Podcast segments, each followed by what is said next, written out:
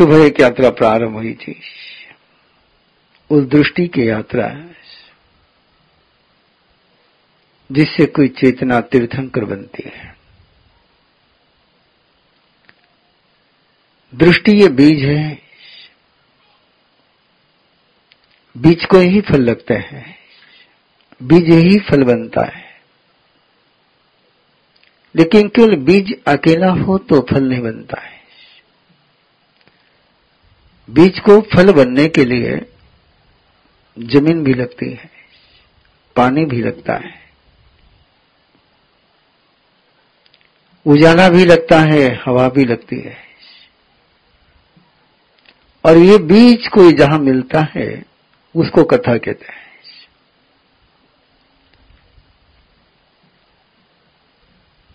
तीर्थंकर परमात्मा प्रभु महावीर के उस यात्रा की हम कथा प्रारंभ करने जा रहे हैं। कि कैसे बीज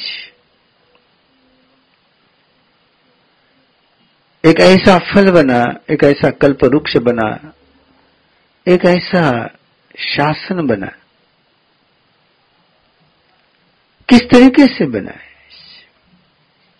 उन घटनाओं की खोज, उन प्रसंगों की खोज, उन प्रसंगों की यात्रा है। कि कैसी ज़मीन मिली उनको? किसने पानी दिया? पानी कहाँ से मिला? सूर्य प्रकाश कहाँ से मिला? स्पेस कहाँ से मिला? है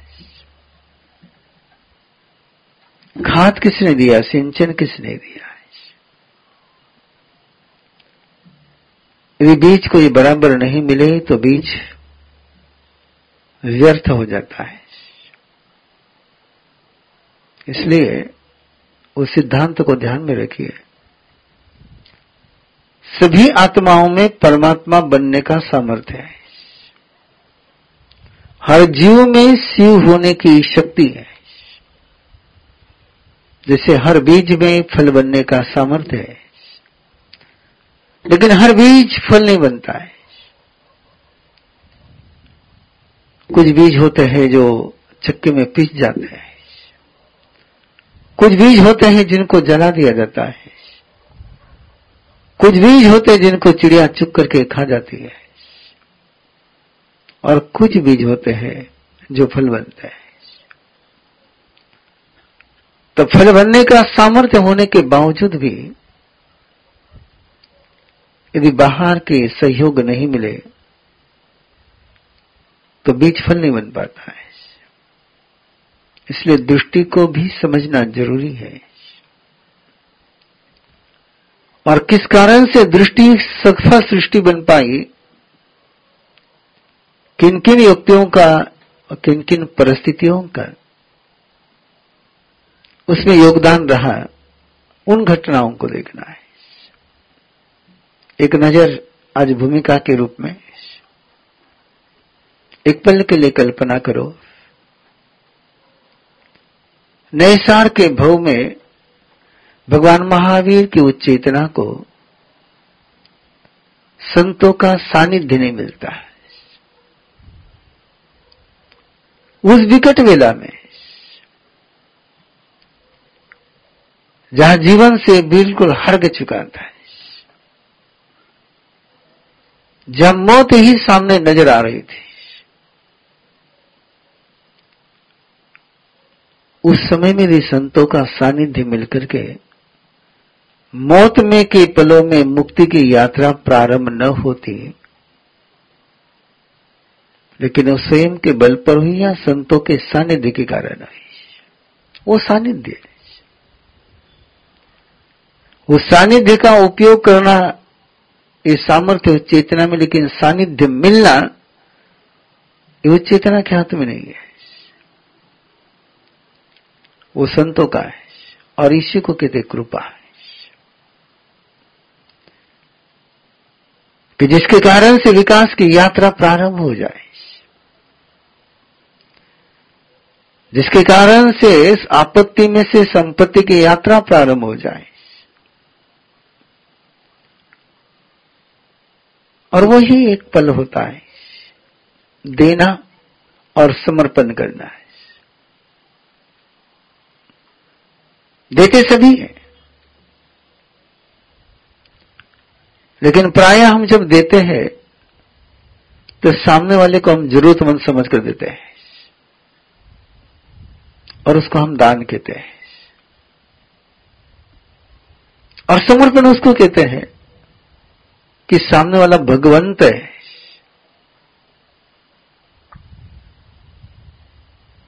और भगवंत को हम जब समर्पण करते भगवंत को देते नहीं हम लोग। तो देने की क्रिया वही है। लेकिन सामने वाले को जरूरतमंद समझ करके देना और सामने जो व्यक्ति खड़ा है, वो भगवंत है। ये भगवत्ता का साक्षात्कार करते हुए, भगवत्ता को स्वीकार करते हुए, जब समर्पण होता है, तब भगवत्ता की यात्रा प्रारंभ होती है। नई सार के भव में कथा का सबसे पहला सूत्र वहीं से शुरू होता है। कैसे वो एक नए सार का छोटा सा व्यक्ति कथा कल शुरू करूँगा? आज पूरी जो कथा है, उसके जो पड़ाव सामने आने कि ऐसे तीर्थंकर परमात्मा प्रभु महावीर के सत्ताईस जन्मों की कथा है। चौबीस तीर्थंकरों में सबसे लंबी कथा जो है, वो भगवान महावीर की है। बाकी किसी के आठ जन्म हुए, किसी के तेरह जन्म हुए। लेकिन ये जन्म कब के हैं? उसके पहले के सारे जन्म जो है काउंटिंग में नहीं है। ये मत सोचना कि सत्तावीस जन्म हुए। जन्म तो बहुत हुए। लेकिन जहाँ से मंजिल की यात्रा शुरू हुई, उस पल से लेकर तो मंजिल पर पहुँचने तक कितने मोड़ आए। कितने जन्म हुए उनको सत्तावीस जन्म परमात्मा के जीवन में। परमात्मा की उस लंबी यात्रा में। और सत्तावीस जन्मों की यात्रा में सबसे ज़्यादा रोचक बात कोई है? तो एक बार भगवत्ता की यात्रा शुरू होने के बाद चौबीस तीर्थंकरों में केवल परमात्मा प्रभु महावीर की ही चेतना है कि जो नरक की यात्रा कर लेती है। एक बार भगवत्ता की यात्रा शुरू होने के बाद न ऋषभ देव के, न भगवान पार्श्वनाथ के, न शांतिनाथ के, न कुंथुनाथ के, न अरनाथ के। किसी भी तीर्थंकर की चेतना ने नारकी की यात्रा नहीं करी। लेकिन भगवान महावीर के जीव ने दो बार कर ली।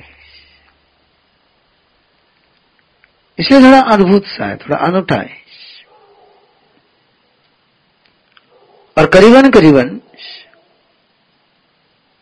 हमारे जीवन में जितनी संभावनाएँ हैं, उन सारी संभावनाओं की एक झलक परमात्मा के इस पूरी यात्रा में नज़र आती है। इसलिए भगवान महावीर की एक कथा, ये केवल कथा नहीं है तो कहीं अपने जीवन की व्यथा भी बन जाती है। और कहीं अपने जीवन की गाथा भी बन जाती है। ये उन प्रसंगों की भी कथा है कि जहाँ शिखर पर पहुँचते पहुँचते खाई में गिर गए। नए सार के भव में संतों का सानिध्य मिला। संतों को दान दिया शब्द छिंद करते अपन। संतों का सानिध्य मिला और भगवत्ता का साक्षात्कार हुआ। इसलिए अध्यात्म के मार्ग में एक बात कहते हैं। और वो थोड़ी सी चुभने वाली कसौटी संतों के लिए। कि जिनके सानिध्य में भगवत्ता का साक्षात्कार हो जाए, वो संत है। जिनके सानिध्य में संसार का साक्षात्कार हो जाए, वो संत नहीं। जिनके सानिध्य में जाने के बाद भगवत्ता का साक्षात्कार हो जाए, जिस ऊंचाई पर हम पहुँच सकते उस ऊंचाई का एहसास हो जाए, अपने अंतर की सर्वश्रेष्ठता का बोध हो जाए, वही संत है। जहाँ परंपरा का बोध हो जाए, जहाँ ट्रेडिशन का बोध हो जाए, उसको आप महंत कह सकते हो संत नहीं। इसलिए इस दो इस बात को समझने के लिए मैं दो शब्दों का प्रयोग करूँ, आपके सामने ध्यान में आ जाएगा। संत ज्ञानेश्वर, संत तुकाराम और शंकराचार्य।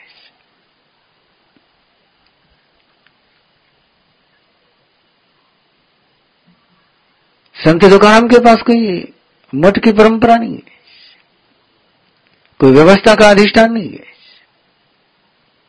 अनुभूति का अधिष्ठान है।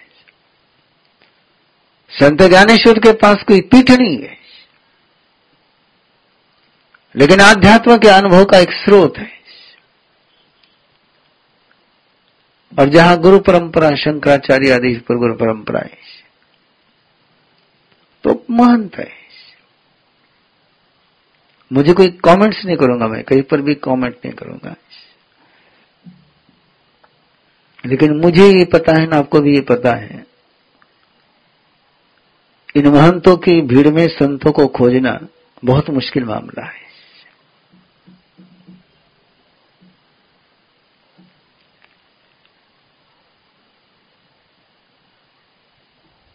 और कभी न कभी खुला हो जाता है। इसलिए संतों के सानिध्य में वहाँ यात्रा शुरू हुई। और अगले ही पड़ाव में, हम केवल उन सत्तावीस पड़ाव में से उन पड़ावों की चर्चा करेंगे, उन जन्मों की चर्चा करेंगे कि जहाँ टर्निंग पॉइंट हुए, चाहे वो ऊपर उठने के हो, चाहे नीचे गिरने के हो। तो नैसार के बहुत से देवलोक में गए, देवलोक से बाद एक ऐसे ऐसे अनुकूल परिवार में जन्म हुआ कि जहाँ पतन की कोई संभावना नहीं। एक ऐसा माहौल, एक ऐसी व्यवस्था, एक ऐसा परिवेश कि जहाँ बिगड़े से बिगड़ा हुआ आदमी सुधर जाए। भगवान ऋषभ देव का कुल कुल का परिवार साक्षात परिवार भरत चक्रवर्ती का बेटा है। भगवान ऋषभ देव का पोता है। और भगवान ऋषभदेव के पास दीक्षा है। भगवान ऋषभदेव के सानिध्य में शिक्षा साधना का सारा संबल जहाँ कोई पतन की संभावना नहीं। लेकिन वहाँ पतन हो गया इसलिए कहते हैं कि शिखर पर पहुँचने के बाद कभी गफलत में नहीं जाना है। सफलता के पलों में कभी बेहोश नहीं होना है। मरीची की जब कथा चलेगी तो उस कथा के बहुत सारे अपने जीवन के मीनिंग निकलते हैं। कि जहाँ गिरने की कोई संभावना ही नहीं भगवान ऋषभदेव के सानिध्य में गिरने की संभावना दूर दूर तक नहीं। तीर्थंकर के सानिध्य में आकर तो गिरने वाला भी उठने लगता है। वो सानिध्य मिलने के बाद भी आदमी यदि वहाँ ईमानदार नहीं रहा है, कहीं अपने ही सपनों में खो गया है, अंतर कहाँ से आता है? वो छोटा सा अंतर है। गुरु के पास आए, भगवान के पास आए तो अपने सपने छोड़ करके आना चाहिए। जैसे आप मंदिर में या आराध्य के पास आते तो जूते छोड़ करके आते। वैसे गुरु के गुरुत्व का अनुभव लेना हो, या भगवत्ता के साथ जीना हो तो स्वयं का सारा चोला, स्वयं के सारे सपने छोड़ करके आएँगे तो ही आगे यात्रा चल पाएगी। और इतनी सी भूल है। भूल कोई मरीची के भाव में, जीवन में लंबी भूल नहीं हुई। भगवान ऋषभदेव के पास आने के बाद सपना रहा स्वयं का है। वो कथा बड़ी गजब की है। और उस भाव में यदि मरीची के, भगवान महावीर की चेतना यदि मरीची के जन्म में भगवान ऋषभदेव के पूरे पवित्रतम वातावरण में, बाकी कोई गलती नहीं करी। गलती इतनी सी करी। अपना सपना है कि मुझे भी तीर्थंकर होना है। जो ऋषभदेव बनाते वो नहीं बनना है। मैं जो बनना चाहता वो बनना है। इसलिए सोचना थोड़ा। आज अपनी कथा की पूर्व तैयारी पत्थर की मूर्ति बनाना आसान है। पत्थर की मूर्ति बनाना आसान है, मिट्टी का घड़ा बनाना आसान है। पर आदमी को घड़ना बहुत मुश्किल है। और उसका सिंपल सा रीजन है कि पत्थर का कोई सोच नहीं होता है। किसी पत्थर के पास कोई कल्पना नहीं होती, कोई सोच नहीं होता है, कोई सपना नहीं होता है, कोई दृष्टि नहीं होती है। वह हंड्रेड परसेंट काम किसी का चलता है तो मूर्तिकार का चलता है। किसी मिट्टी की कोई तमन्ना नहीं होती घड़ा बनने की। वो तमन्ना, वो अरमान है तो किसका है? कुंभार का है। कैसा घड़ा बनना, क्यों घड़ा बनना, कब घड़ा बनना, उसका कोई, मिट्टी का कोई सोच नहीं। आदमी का मामला थोड़ा सा, बड़ा गजब का है। हम लोग गुरु के पास भी जाते हैं, भगवान के पास भी जाते हैं तो अपनी सोच को सच करने जाता है। मेरा पर्सनल सोच। और जब हम अपना पर्सनल सोच, सच करने जाते हैं तो आप भगवत्ता सारी फेल हो जाती है। और गुरु फेल हो जाता है। और यदि हमने अपना सोच छोड़ दिया, अपना सपना छोड़ दिया तो अब भगवत्ता सफल हो जाती है, गुरु सफल हो जाता है। इतना सा तो कारण है। चंडक कौशिक चेंज हो गया। हम चेंज नहीं हो पाते। अर्जुन मली आराम से तिर गया। हम अटके रह गए। और फिर कहेंगे कि मेरी बारी क्यों नहीं आई? मैं मेरा सोच नहीं छोड़ सका। यह अपन स्वीकार नहीं कर पाते। और वही मरीची भू में मरीची की पूरी कहानी का एक वाक्य में कुछ है तो केवल इतना साफ़ सुथरा है। दीक्षा ली, भक्ति गजब की करी। लेकिन भक्ति इसलिए करी कि मेरा सोच सही हो जाए। भक्ति इसलिए नहीं करी कि भगवत्ता का सपना सही हो जाए, मेरा सपना सही हो जाए। और उस सारे पवित्रतम माहौल में यदि एक संयोग नहीं मिलता, सपना था, लेकिन कपिल का सहयोग नहीं मिलता।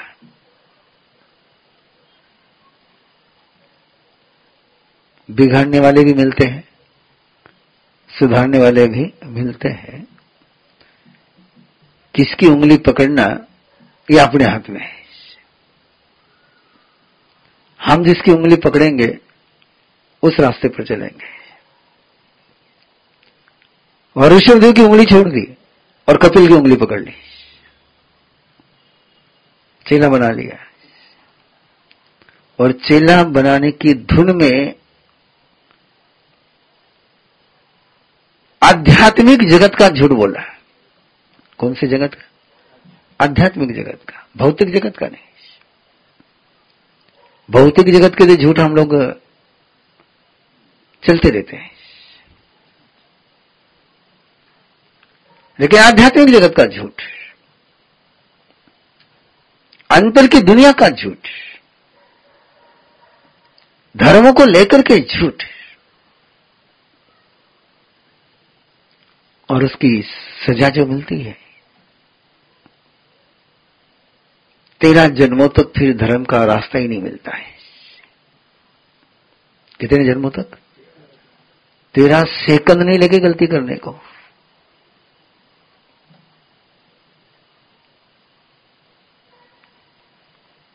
इसलिए अध्यात्म के मार्ग को लेकर के सत्य बोल पाए तो बहुत अच्छा नहीं बोल पाए तो झूठ कभी नहीं बोलना।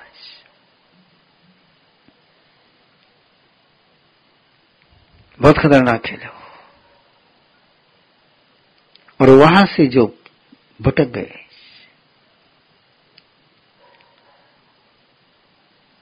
फिर हर जन्म में तेरह जन्मों तक, हर जन्म में धर्म क्रिया करते रहे, लेकिन अध्यात्म के बिना करते रहे। इसलिए उन तेरह जन्मों की मैं कहानी बहुत कम करता हूँ। केवल बता रहा हूँ आपको। कि देवलोक में जाते हैं, देवलोक में जाकर के वापस मनुष्य लोक में आते हैं। और मनुष्य के लोक में आकर के तपस्या करते संन्यास लेते श्रमण बनते, कभी तपस्वी बनते, कभी कुछ बनते, योगी बनते लेकिन अंदर की यात्रा बंद हो चुकी है।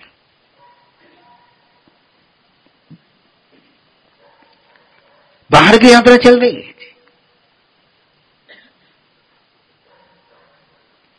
इस बात को थोड़ा सा समझ सको तो बहुत अच्छी बात है। हम जिस मंच पर बैठे हुए हैं, और आप जिस मंच पर बैठे हुए हैं, दुकान के, आप व्यवसाय करते हो, बिज़नेस करते हो, कुछ भी करते हो, और हम यहाँ बैठे यदि हमारे पास इस मंच पर बैठने के बाद अध्यात्म नहीं रहा। तो आपकी दुकान में और हमारी दुकान में कोई अंतर है? नहीं। केवल माल अलग है। जैसे किराना की दुकान, शराब की दुकान, कपड़े की दुकान, वैसे धर्म की दुकान भी धर्म की दुकान होना और धर्म का जीवन होना यह अंतर है आध्यात्म में और धर्म क्रिया में।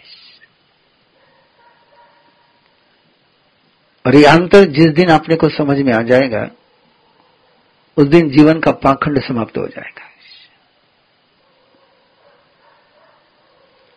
आगे बात आएगी आपके पास। उसको बहुत गहराई से आप स्वीकार भी कर लो ना। यदि रावण संत के अलावा, संत बाने के अलावा, संत वेश के अलावा और किसी देश में जाता है तो सीता लक्ष्मण रेशा के बाहर आती क्या?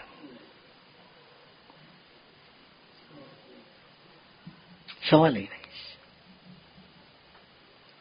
वो संत के बाने में गया है। और संत के बाने में गया, इसलिए सीता जैसी सती को भी लक्ष्मण देशा के बाहर आने का निर्णय लेना पड़ा है। ये अंतर है। यदि आज का रेफरेंस देना हो, जो आपने भी पेपर में पढ़ा, मैंने भी पढ़ा पंजाब के वो धर्मगुरु, बलवीर सिंह। नो नो, बलवीर सिंह, आज की बात कर रहा हूँ मैं। राम रहीम की बात तो आसाराम बापू राम रहीम बापू तो कोरोना वायरस में याद भी नहीं करता मैं उनको। लेकिन आज का देखो वहाँ से आए, विदेश से आए बलवीर सिंह। और उनको संकेत किया गया था कि आप विदेश से आए हो। शांति से बैठो। नहीं माने। माने नहीं। मैं तो धर्म का काम करूँगा और गाँव गाँव घूमते रहे। और स्वयं तो चले गए कोरोना के शरण में। लेकिन पता नहीं कितने लोगों को शरण में पहुँचा कर गए।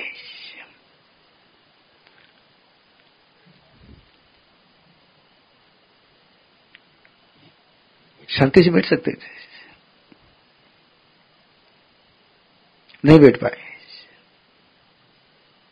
इतना सा अंतर है।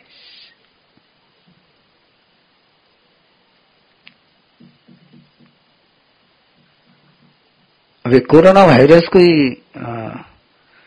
तुम धर्म कर रहे हो कि तुम दुकान कर रहे हो? नहीं, कोरोना वायरस कुछ नहीं देखता है। वो वो वायरस है। कांटा, तलवार को कोई गति और मति नहीं होती है। उसकी पास तो केवल तक, ताकत होती है। वो संत की गर्दन है कि पापे की गर्दन है, उसको कोई लेना देना नहीं। लेकिन एक छोटा सा खेल खेल गए। और पता नहीं कितने लोगों को प्रसाद देकर के चले गए। अब आध्यात्म का प्रसाद कितने लोगों को दिया वो तो पता नहीं मुझे। लेकिन कोरोना वायरस का प्रसाद कितने लोगों को दिया वो सारी दुनिया को पता चल गया। तो क्यों? मर्यादा के बाद अरे भावना कैद पनपती है। जब अंदर में आध्यात्म ज़िंदा नहीं होता है। और इसलिए,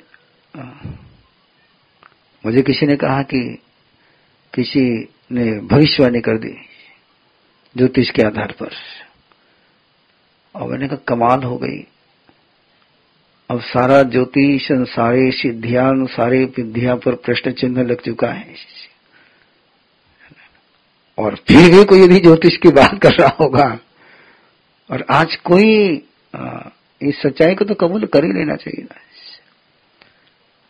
कि डॉक्टर ही काम में आएगा, बाकी कोई काम में आना नहीं। साइंटिस्ट ही बोल सकता है, बाकी किसी ने बोलने का गुनाह नहीं करना चाहिए। इस तारीख को ये मंगल और उसका कोई क्या ग्रह बोला पता नहीं मुझे। कि इनकी युति ये चले जाएगी और उसके बाद बोले कोरोना वायरस कंट्रोल में आएगा पता नहीं अब। बेचारे वो मेहनत करने वाले कर रहे हैं और श्रेय का अकाउंट उनको जा रहा है पता नहीं इतना सारा दृश्य सामने देखने के बावजूद भी लोग उल्लू क्यों बनते हैं? बनाने वाले को मैं नहीं रोकता हूँ, लेकिन बनने वाले को भी ज़रूर करता हूँ वो क्यों बन रहे हैं? कि सामने दिख रहा है कि इस मामले में कोई दम नहीं है। ये कोई स्टार के कारण से कोरोना वायरस एक्टिव हुआ नहीं है।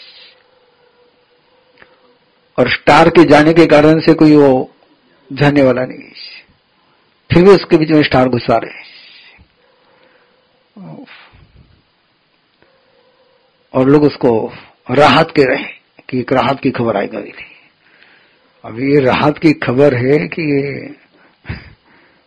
ये यही मामला है। ये जब अध्यात्म के नाम से चलता है ना, तब पाखंड शुरू होता है। ये ये अंतर है। तो इसलिए उन तेरह जन्मों में भगवान महावीर की चेतना मरीची भोग के बाद देवलोक में गई मनुष्य लोक में आई, लेकिन अध्यात्म की यात्रा शुरू नहीं कर पाई। धर्म क्रिया करती थी, तपस्या करते थे, प्राणायाम भी करते थे, लंबी तपस्या भी करते थे। लेकिन अध्यात्म की यात्रा शुरू नहीं हो पाई। और मैं इस बार आ, काफ़ी घूम करके आया हूँ। स्टडी जर्नी करके आया हूँ। और जैसा आप लोगों के मन में आता होगा नहीं आता होगा मुझे पर मेरे मन में ज़रूर आया है।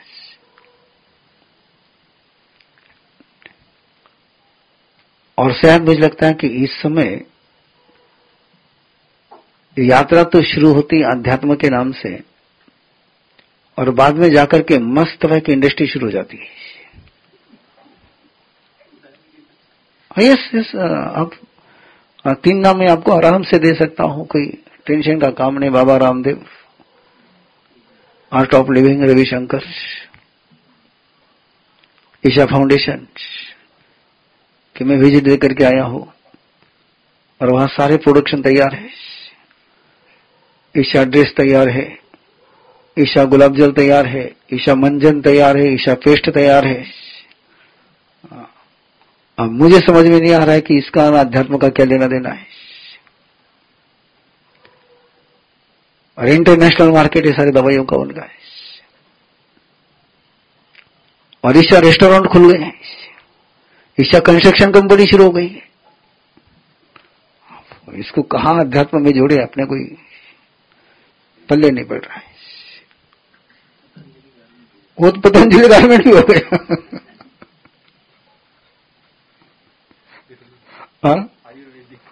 आयुर्वेदिक। गारमेंट भी आयुर्वेदिक बने तो ये ये जो मामले है, ये क्या कर रहे लोगों की धर्म परंपरा पर जो आस्था है उसको भूल रहे जो रावण ने सीता के साथ किया, वही कर रहे हैं। दूसरा कोई शब्द नहीं मेरे पास।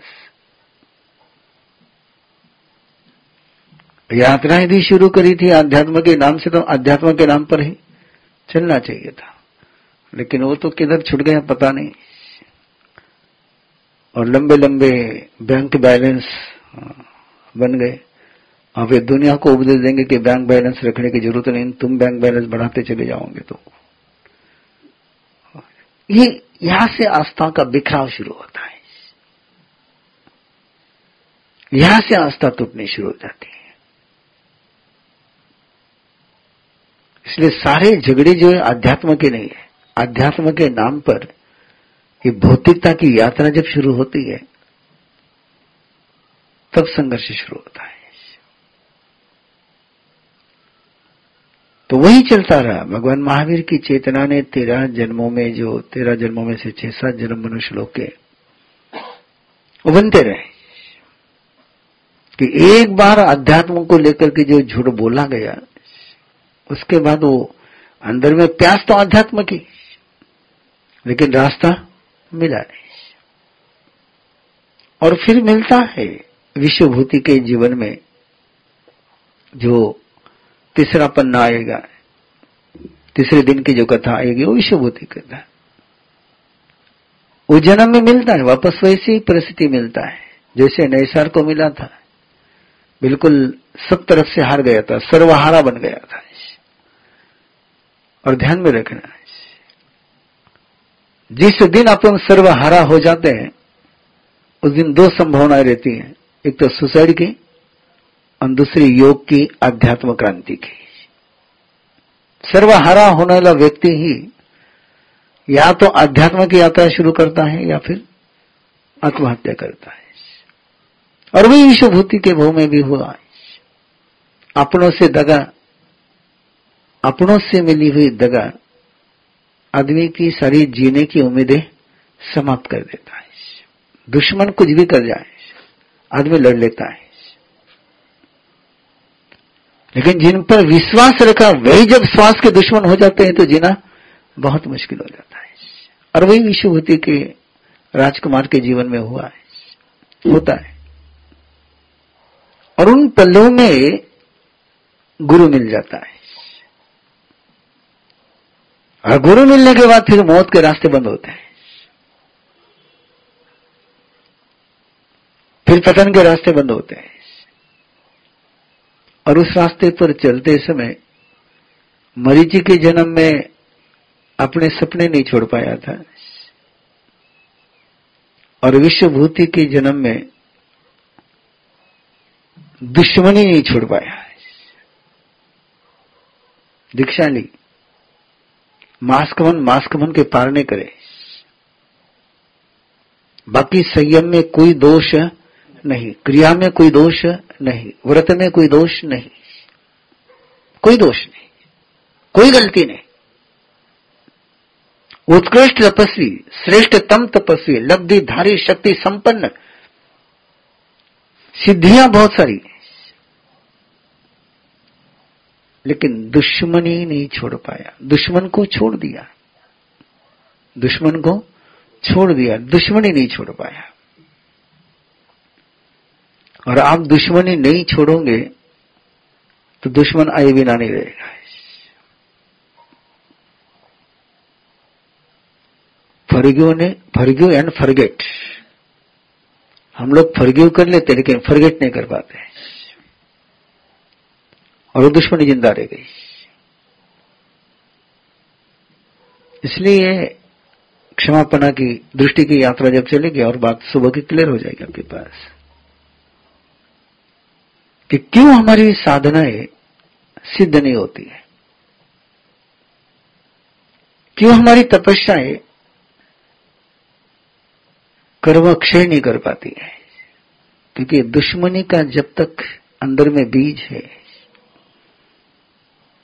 दुश्मनी का जब तक वायरस अंदर में है, कोई तपस्या, कोई मंत्र साधना, कोई ध्यान साधना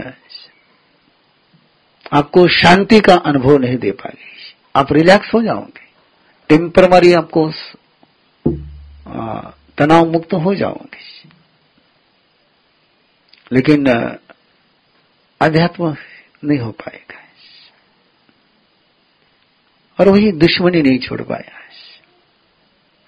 और इस मार्ग पर चल करके दुश्मनी नहीं छोड़ पाए तो अपने ही दुश्मन बन गए। दुश्मन तो बाहर का दुश्मन तो बाहर रह जाएगा। दुश्मनी के साथ जीने वाला व्यक्ति दुश्मन का दुश्मन नहीं होता है, अपना दुश्मन होता है। और ये सत्य आपको समझ में आएगा, विश्वभूति के भाव में। जब परमात्मा महावीर की विश्वभूति के जीवन की कथा चलेगी, तब पता चलेगा कि दुश्मनी को जीने वाला व्यक्ति कैसे स्वयं का दुश्मन बनता है। दुश्मन का कुछ नहीं कर सकते, आप बाल नहीं बाल कर सकते। लेकिन अपना जो और वो इसके बाद ही नरक की यात्रा का रिजर्वेशन होता है। किसके कारण से? दुश्मनी के कारण से। इसलिए अध्यात्म मार्ग में कहते वीरानुबंधानी महाभयानी दुरुत्तरानी ये दुश्मनी का जो सर्कल है, दुश्मनी का जो स्ट्रक्चर है, वो महाभयंकर है। और इससे बाहर निकलना बहुत मुश्किल है। कर्मों का क्षय करना भवकोड़ीय संचय कम्मम करोड़ों जन्मों में संचित किया हुआ कर्म एक श्वासोच्छ्वास में क्षय कर सकते हैं। कितने श्वासोच्छ्वास में?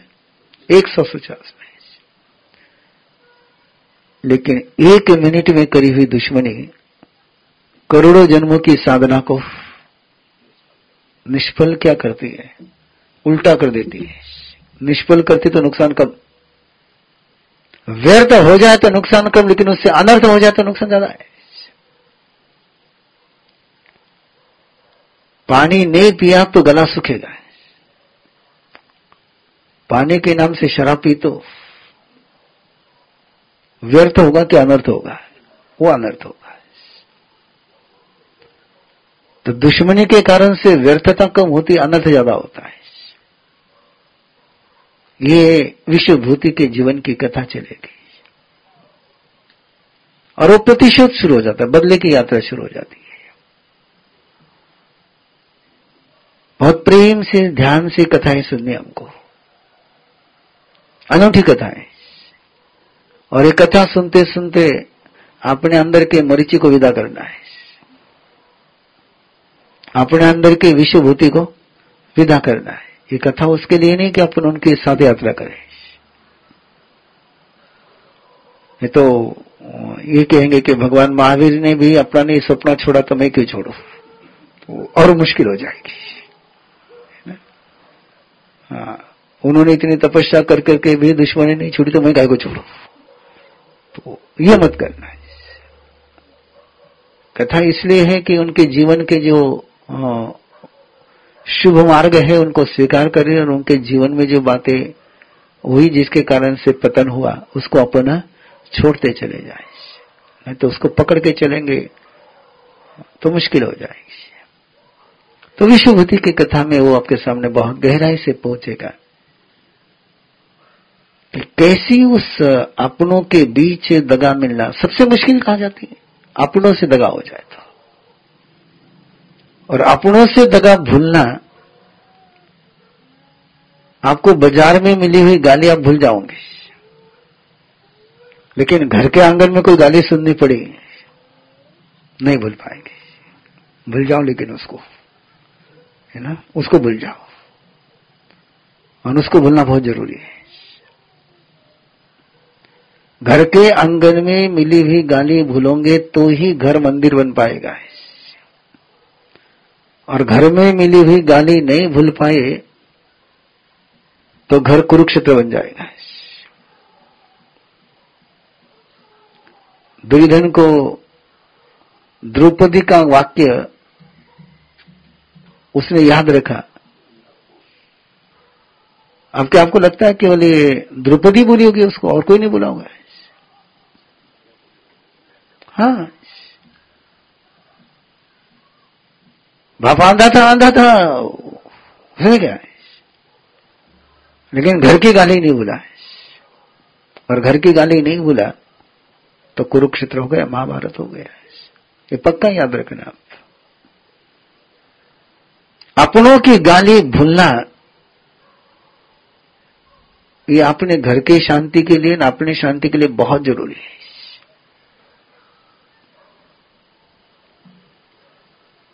और पता नहीं अपनों को कौन सा पागल कुत्ता खटकाया है। अपन दुनिया को माफ़ कर जाते हैं, अपनों को माफ़ नहीं कर पाते।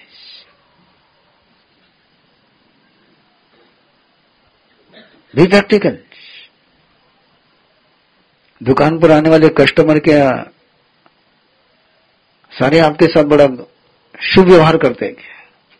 कोई कस्टमर आपको परेशान नहीं करता है। क्या लेकिन आप याद रखते हैं क्या उसके सामने आप अपना स्माइल छोड़ते हो क्या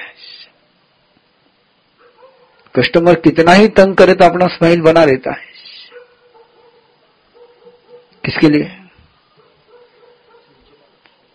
पैसे के लिए। और वो स्माइल अपन घर वालों के लिए नहीं बना रख सकते हैं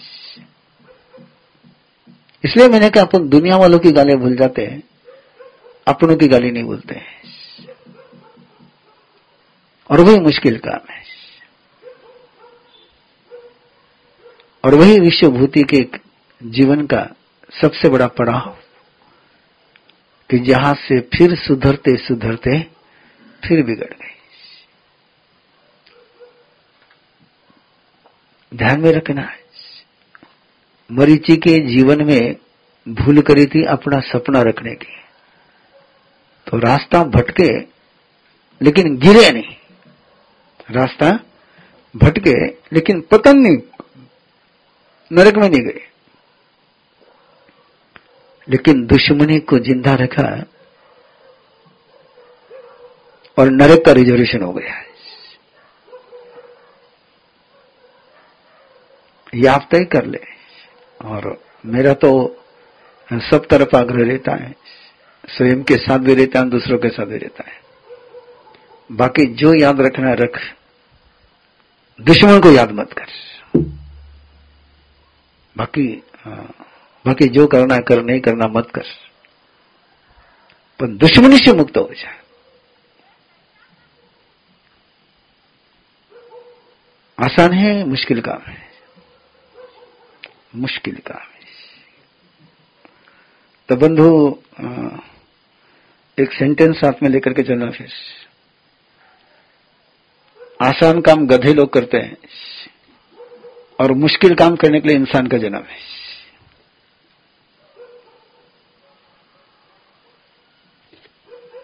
आसान काम करने के लिए आदमी का जन्म है ही नहीं। हर जानवर को चलना आसान है, खड़ा रहना मुश्किल किसको है? आदमी के बच्चों को खड़ा रहना सिखाना पड़ता है। चलना सिखाना पड़ता है। बाकी किसी बिल्ली के बच्चे को, कि गधे को, के कुत्ते को, किसी को भी चलना सिखाना नहीं पड़ता। उनके लिए आसान है। मुश्किल किसके लिए? बस वही समझ लेना है। इंसान के सारे काम मुश्किल के हैं। और वो काम आप करते इसीलिए इंसान हो। किसी भी पशु के बच्चे को चलना, सीखना आसान है उसके लिए। मुश्किल किसके लिए? अपने लिए। और इसीलिए अपने इंसान इसलिए हमेशा जब भी मुझे कोई कहता है ना कि मुश्किल है तो मैं इतना सेंटेंस कहता हूँ कि मुश्किल काम करने के लिए इंसान का जन्म है। आसान काम करने के लिए बाकी सारे जन्म है। में रहेगा नहीं वाक्य कि अपना जन्म किसके लिए है? हम मुश्किल काम करने के लिए तो ये विश्वभूति के जीवन का एक संदेश रहेगा। और उसके बाद त्रिपुष्ट वासुदेव की कहानी शुरू होगी। त्रिपुष्ट वासुदेव एक राम रावण की जोड़ी। किसकी जोड़ी? रावण रहेगा तो राम आएगा। कंस रहेगा तो श्री कृष्ण आएगा। और मज़ेदार बात यह है कि पहले रावण का जन्म होता है, राम का जन्म बाद में होता है। कंस का जन्म? पहले होता है श्री कृष्ण का जन्म, बाद में होता है। इसको दूसरे शब्दों में कहना हो तो प्रस्तापित के खिलाफ जन्म, काम करने वाला बाद में जन्मता है। तो उस समय भी अश्वग्रीव नाम का रावण था। भगवान महावीर के त्रिपुष्ट वासुदेव की जन्म की यात्रा में अश्वग्रीव नाम का रावण था। नौ रावण हुए। इस, अपने युग में कितने रावण हुए? नौ रावण हुए। इसमें पहला रावण जो था, वो अशुग्रीव था। और नौ वासुदेव हुए। कितने वासुदेव हुए? नौ वासुदेव, नौ प्रति वासुदेव प्रति वासुदेव है रावण, और वासुदेव है राम। आपकी भाषा में। ऐसे हमारी भाषा में बलराम। लेकिन जनरल फ़ेमस की लैंग्वेज में बोलना हो तो वो उस लैंग्वेज बोल रहा हो। तो फैमिली लैंग्वेज है राम की, लेकिन जैन दर्शन की लैंग्वेज है लक्ष्मण की। तो इसलिए मैं वो आपको कंफ्यूज में नहीं डालूँगा, मुझे तो कथा पहुंचानी है, सत्य पहुंचाना है। मुझे कोई परंपरा पहुँचाने का आग्रह मेरा नहीं और ध्यान में रखना, इस पूरी कथा में मैं किसी परंपरा को लेकर के चलने वाला नहीं मैंने केवल तथ्य को लेकर के बात करनी है, परंपरा को लेकर के बात नहीं करनी तो उस भाव में त्रिपुष्ट वासुदेव और त्रिपुष्ट वासुदेव के जीवन की बहुत सारी बातें आएँगी। लेकिन सबसे बचने वाली जो बात है जिसकी हैबिट करीबन करीबन आप सबको लग गई त्रिपुष्ट वासुदेव को जो एडिक्शन था, वो एडिक्शन आज करीबन करीबन 99 परसेंट को है। व्हाट्सअप देखते देखते सोना। उठते ही सबसे पहले व्हाट्सअप से मुलाकात करनी।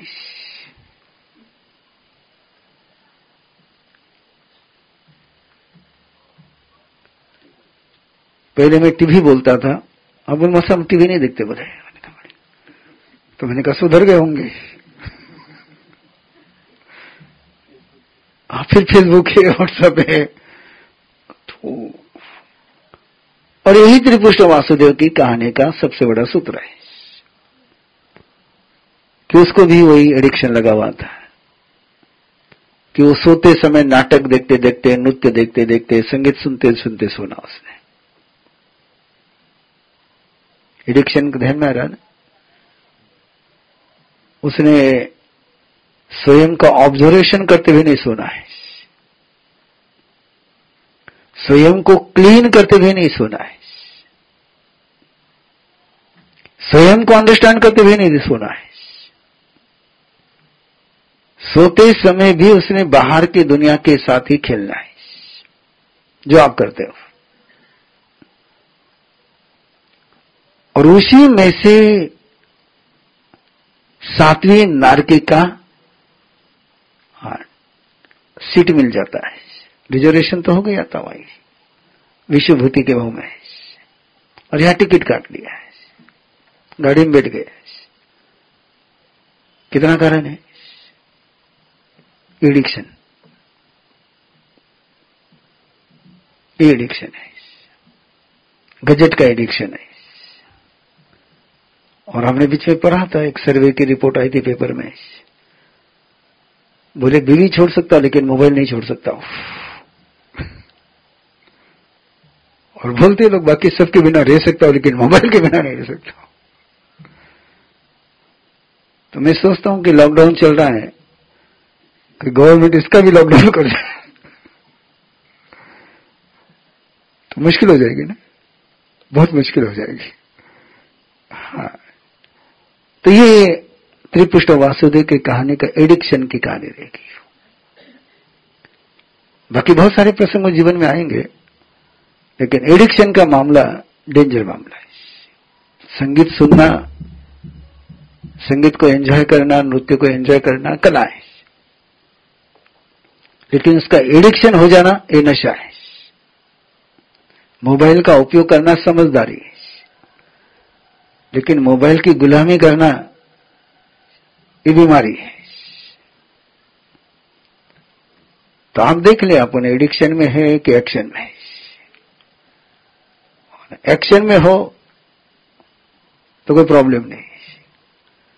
और एडिक्शन में हो तो प्रॉब्लम के अलावा कुछ नहीं। वो एडिक्शन से एक प्रसंग याद आ गया। सत्य प्रसंग। लव मैरिज हो गई। लव मैरिज हो गई लव मैरिज होने के बाद, बच्चे हो गए।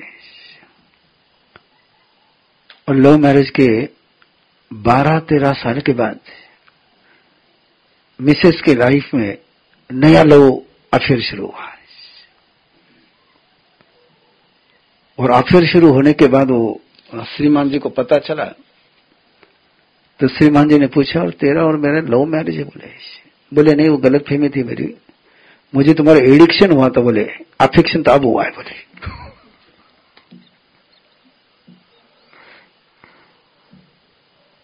और वो श्रीमान जी मुझे आकर के पूछते हैं, बोले, मास्टर, क्या जवाब दो क्या जवाब दो?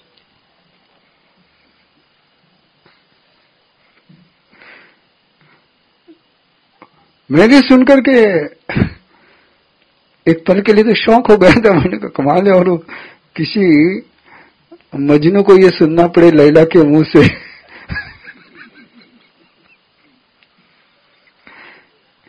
कि तेरे से अफेक्शन नहीं था, तेरे एडिक्शन हो गया था। अफेक्शन तो अब हुआ है। तो मजनू के क्या हाल हुए होंगे? और अगली बात सुननी हो तो आराम से सुना महावीर जी। दोनों डॉक्टर थे।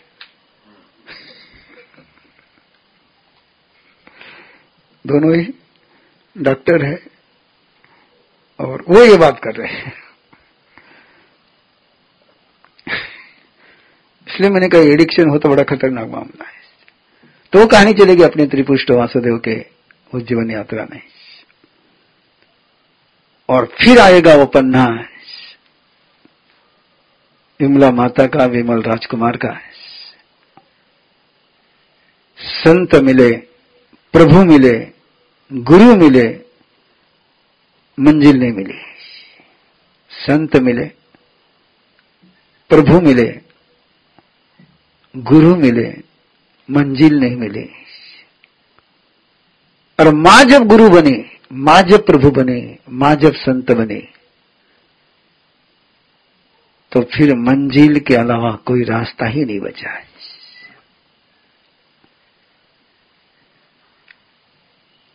वाक्य पुनः दोहरा रहा हूँ।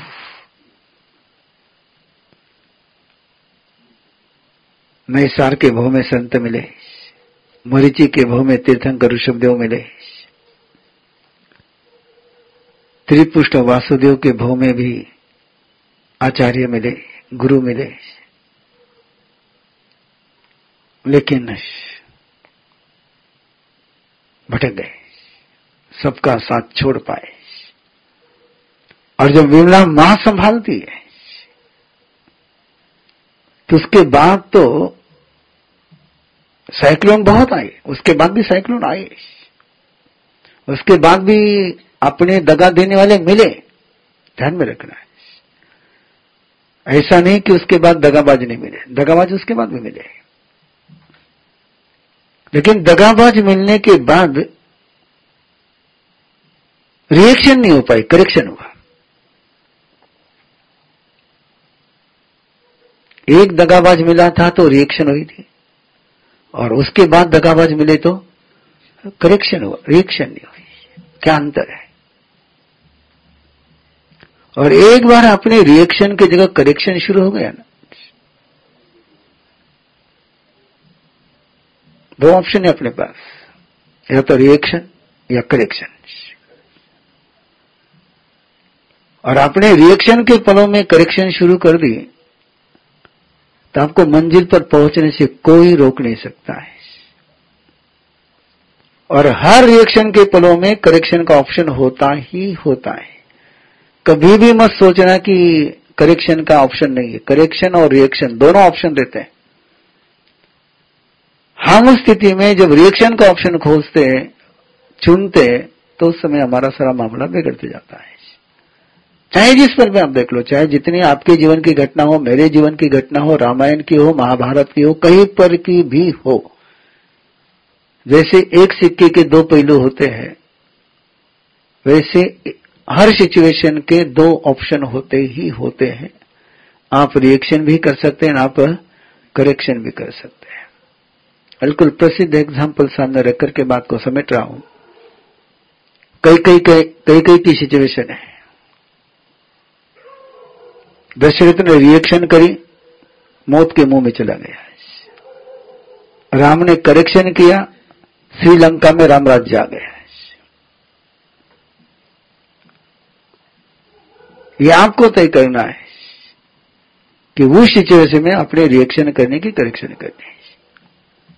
और फिर तो क्या है विमल मुनि के बाद तो फिर यात्रा सारी सारी हाँ, पहुँच जाती है। फिर प्रिय मित्र चक्रवर्ती नंदन मुनि फिर वो सेवा का वरदान। फिर वो विश्व को पवित्र बनाने की संकल्पना। तीर्थंकर का मूल बीज कहीं पर है। तो एक ही भावना में